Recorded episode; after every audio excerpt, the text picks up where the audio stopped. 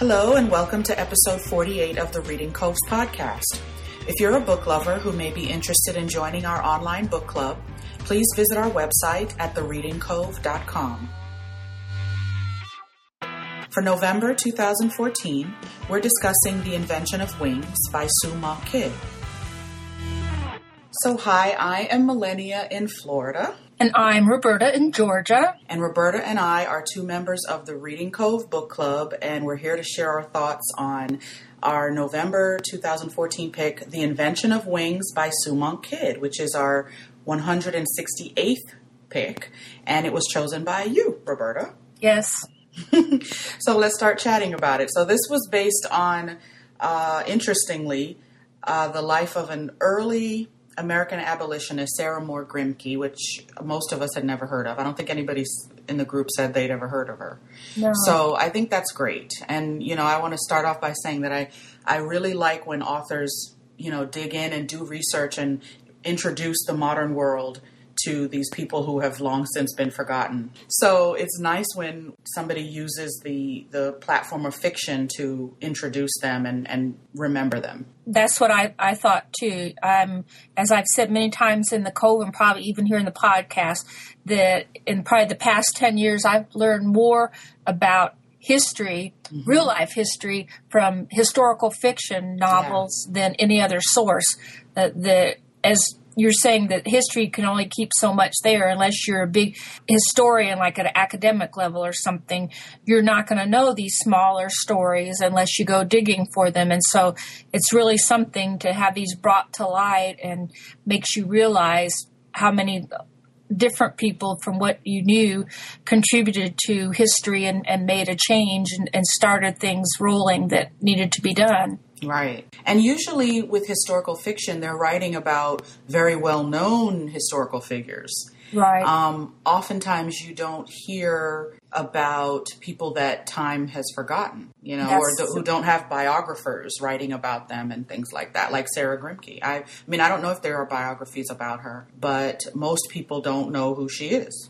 Right. Except they do now, you know, because Sue Monk Kidd is such a popular best-selling author. So I think that's good. I'd like to see more of that. And, of course, Oprah promoted this book, too. So that always means for, like, millions of people reading it that might never have picked it up otherwise. Exactly. And, I mean, some people might know Sue Monk Kidd more for her book, The Secret Life of Bees, since it was such a runaway bestseller by word of mouth to start with. And then it got spread further and further, became one of those book club favorites. Yeah. Then they made the movie, and that gave it a whole new second life, being popular with people. So she's known for four, and of course the Mermaid's Chair. I think they made a Lifetime movie of that. I didn't watch that because I didn't care for that book. The Secret Life of Bees, I love. This book I liked a lot, but everybody's entitled to a miss, and that was definitely a miss. My humble opinion. And also, I think I read that one with my now defunct Barnes & Noble group, and it was not well received there either. Yeah, I think most people didn't like it. Some people did, but I think most people didn't like The Mermaid Chair. I didn't. And I enjoyed The Secret Life of Bees for the most part. I think even then, because with this book, The Invention of Wings, I gave it a C. I thought it was, you know, kind of average. It had some bright spots for me, but overall, I find that I really am not a fan of her writing style. I feel like it just doesn't engage me. It's kind of dull and monotone. It's like when someone's speaking in a monotone, and no matter what they're telling you about, they could be telling you about one of the most exciting things ever, and it's just in this flat monotone. And that's how her writing style kind of comes across to me. And I felt that way in some parts of Secret Lives of Bees, but that story was a bit more compelling to me. I forget her name, the protagonist in that book, the little girl, but I think she came more into three dimensions than Sarah Grimke or Handful did in this book. Well, yeah, I can't remember her name. Too many books ago. I know. I had to Google it myself. But I said, but as usual, I probably like this current book, The Invention of Wings, a little bit more than you do, but that's not unusual. Right. That's a good thing when it comes to book discussions, because if everybody hates it or everybody loves it, how much fun can that be? Exactly. You have to have a little bit thing. And maybe I'm not as discriminating about the writing style, the tone. I was just really intrigued and engaged by the story that starts even before the Civil War, because so many stories of the Old South and slavery start like right before or during the Civil War, whereas right. this started like a long time before the Civil War. Yeah, so, this is like the antebellum. Right, the antebellum thing, and things were like at the height of all these things going on. Well, it was good for the plantation owners, but it's certainly bad for the slaves.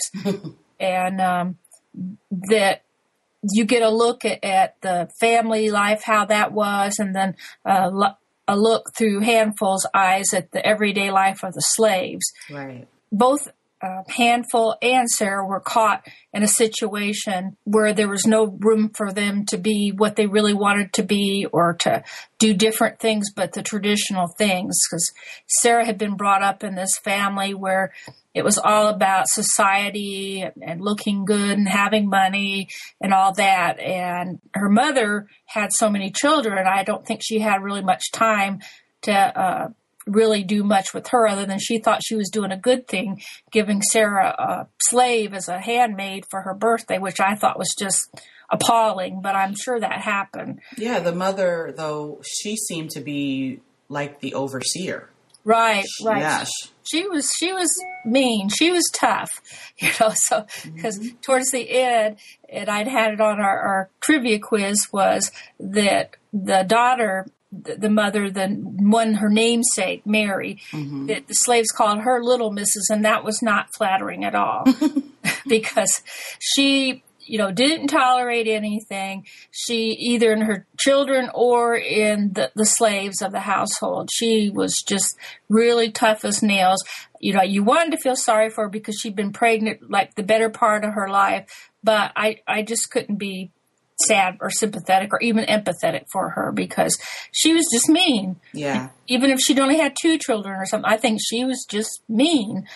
And that her husband, he was just kind of stuck in a traditional role also.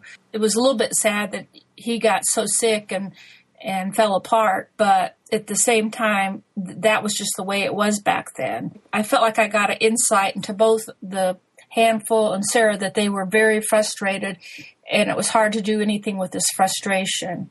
Right, right. And from the synopsis going into it, I was really looking forward to this pick, and I think I voted for it, and I was glad when it was picked. And I thought there was going to be this like great friendship between Handful and Sarah. And I just feel like it was very underdeveloped and like a hugely missed opportunity to create something special at this time in U.S. history, where, right. But it never really developed. No. Nothing really happened, you know.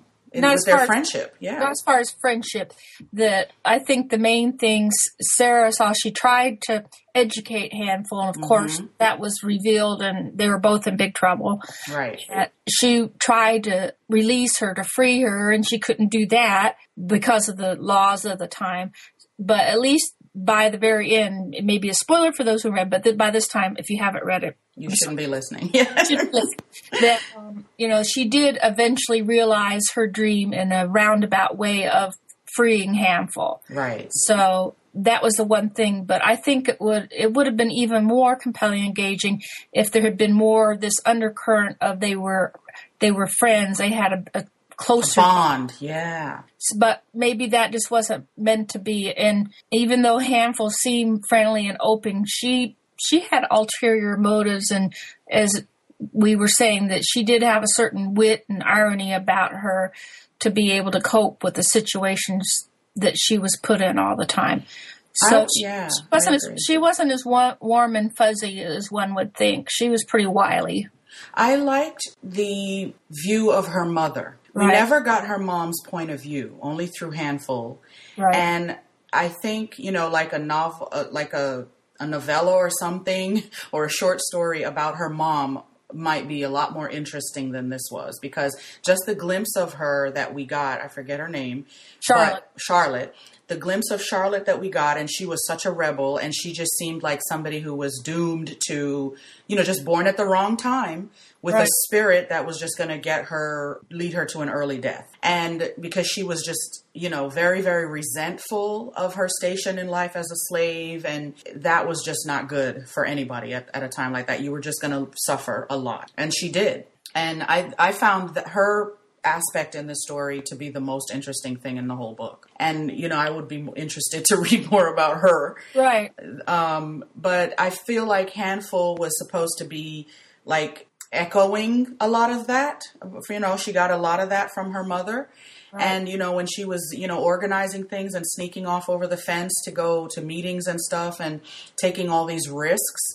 And in a big way, she never really warmed to Sarah, which you can understand. But at the same time, Sarah was really unique in that when she came in and caught Handful bathing in her tub, I mean, she could have been killed over that. Right. You know, so severely punished. Or yeah, you know, and it's like, I think that should have signaled to Handful that, hey, there's something special there. That I feel like that was one of the missed opportunities I'm thinking of to deepen their bond and let this friendship go to another level. That's true. I can see that point.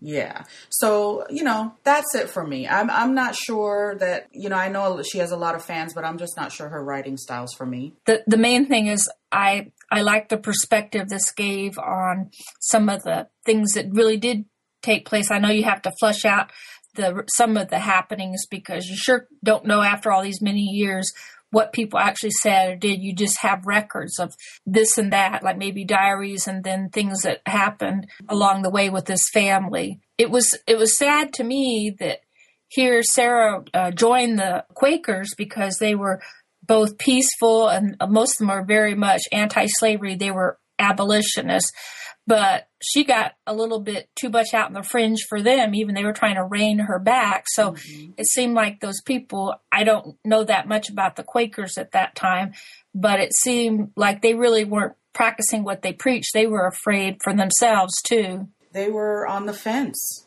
in many ways. And they wanted her to like retract a letter that she'd written or something. Right, right. And yeah, so that was very interesting. And her life after she went north to Philadelphia, was it? Uh-huh.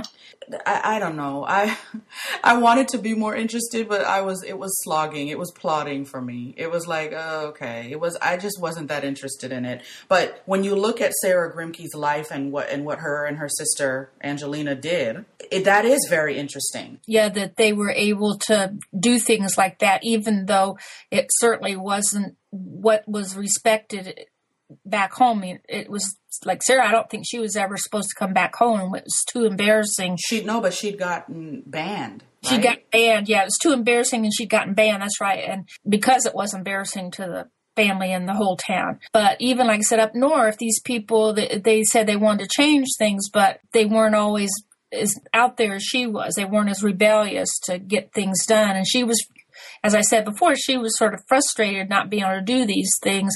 And at the same time, she and her sister both seemed to be in the forefront of pushing for women to have more rights, which eventually came to fruition in the, about 1919 or 1920, when women finally got the vote and had a little bit more representation. Which was way after her death. After her death, yes. But if it hadn't been for her and some of these other brave women, it might have taken even longer. Exactly. They got it going. And one of the reasons, you know, the Quakers and groups like that seemed to be, you know, conflicted or on the fence was because oftentimes these white people who took a stand against the institution of slavery were often treated even more harshly than the slaves. Right, right. They were seen as race traitors. They were terrorized and killed and, you know, all kinds of horrible things done to them. So it's understandable that people are fearful and they have lots to lose. Oh, yeah. So, you know, it was hard. And I, you know, it's hard. And you can see someone like Sarah continuing to take a stand despite being incredibly brave. Oh, she was, because as you said, any time something could have happened to her and they wouldn't have thought twice whether she's a woman or not, doing something to shut her up. Yeah, so she was incredibly brave. And even her sister Angelina, I thought they had a different sort of relationship, and that was what the book was bringing out, that since Angelina was so much younger than Sarah, and poor mama was worn out after all these children. Exactly. She agreed for her to be both the sister and the godmother, sort of relieved some stuff off of her when she was already overwhelmed with everything that was going on. So it was nice that they had this close bond, and they were able to work together for these issues that they both felt very passionate and strong about. Angelina, I believe she was the one that went on to get married, whereas Sarah decided that she didn't want to be married, especially because these Quakers, she really wouldn't have been able to, she would have been married, but she wouldn't have been able to do what she wanted as far as the different issues she was so strongly felt about, because these Quakers, they expected the wife to be the typical wife of the time, to take care of the house and the children and be there for the husband and all. So why she didn't want to get married after all, even though she thought she did at first. I think she was too independent for marriage. Okay. And when that one man did propose to her, I don't remember why, but she didn't accept it. Nothing came of it. And I think it's just that, because she was very strong-willed and independent-minded and not going to conform to her station that was expected at the time, which made her an anomaly. Oh, sure. You know, and, but that's, you know, worthy of respect, man, because it's hard to go against the mass, you know, when you're the one who's off the beaten track. Exactly. And then you could not blame her too, because she'd already gotten burned that one time by that guy. I guess back in those days, you would call him a cad. I know. That Burt Williams guy. I mean, it was really wild, because you think of, but of course back then there were the Southern gentlemen, but he was one of the Southern scoundrels. Scoundrels, because he was just proposing marriage to every woman so he could sleep with them. Right. And then he was sort of a gold digger, a gold digger too. He was looking to get some money out of the deal. Yes, yes. Because once the wife was his, that you get a dowry. He would get a dowry, and he'd get whatever she happened to have. Women back then weren't much different from the slaves. They were property too. They couldn't really own things on their own for the most part. So it was interesting, but I thought, well, that added a little. It was sad for her, but added a little humor to the book too, a little comic relief. This guy was so wild and crazy. I know, and she was so hurt though. Well, because she was homely, described as homely and not like the belle of the ball. And right. And so when he focused in on her, she was like, wow, oh, he likes me, you know, and that wet her beak. And then to find out that, oh, no, he just, you know, he had ulterior motives. Yeah. Well, that would hurt anybody's feelings. Yeah. Yeah. Especially if you didn't have very good self-esteem. I mean, she was very intelligent. That's what her genetic traits were. She was intelligent. She didn't get the look, say, about some of the other ones in the family, but she was highly intelligent. But back in that day, that wasn't necessarily prized, because she probably had more education than most women of her time, but you didn't go off to college or any special things. You had to have a tutor maybe, and then learn on your own whatever you needed to know. Mm-hmm. I said, I'm glad I picked it, and I'm glad that I moved on to be able to read it after putting it on the back burner for a while. I think it was a good pick. It was a great pick, and it gave us a lot to talk about. We had we're still having our online discussion with the rest of the group, and it brings up a lot of issues about your station in life and conforming to expectations. And, you know, Sarah Grimke, who none of us had heard of. So now, you know, we're more enlightened about our history in America. That's right. So that's awesome. And I think the overall grade was a C+, so above average. There were nothing lower than a C- from anybody in the group. And I think the highest was a B+, which from you. Right. So it was just B's and C. So it averaged out to a C+. So not a bad read. Right. Not bad. And you know, I think it was worth it just to learn about Sarah Grimke and Angelina Grimke. That's how I felt too, that I liked the historical part of it a lot. Definitely. All right. So That's going to wrap up our discussion of The Invention of Wings by Sue Monk Kidd, and we want to thank you for listening and tuning in, and please leave us your comments. What did you think of The Invention of Wings? Did you like it? Did you not like it? Let us know, and stay tuned for our next episode where we will be discussing In the Hope of Rising Again by Helen Scully. See you next time. Bye. Bye.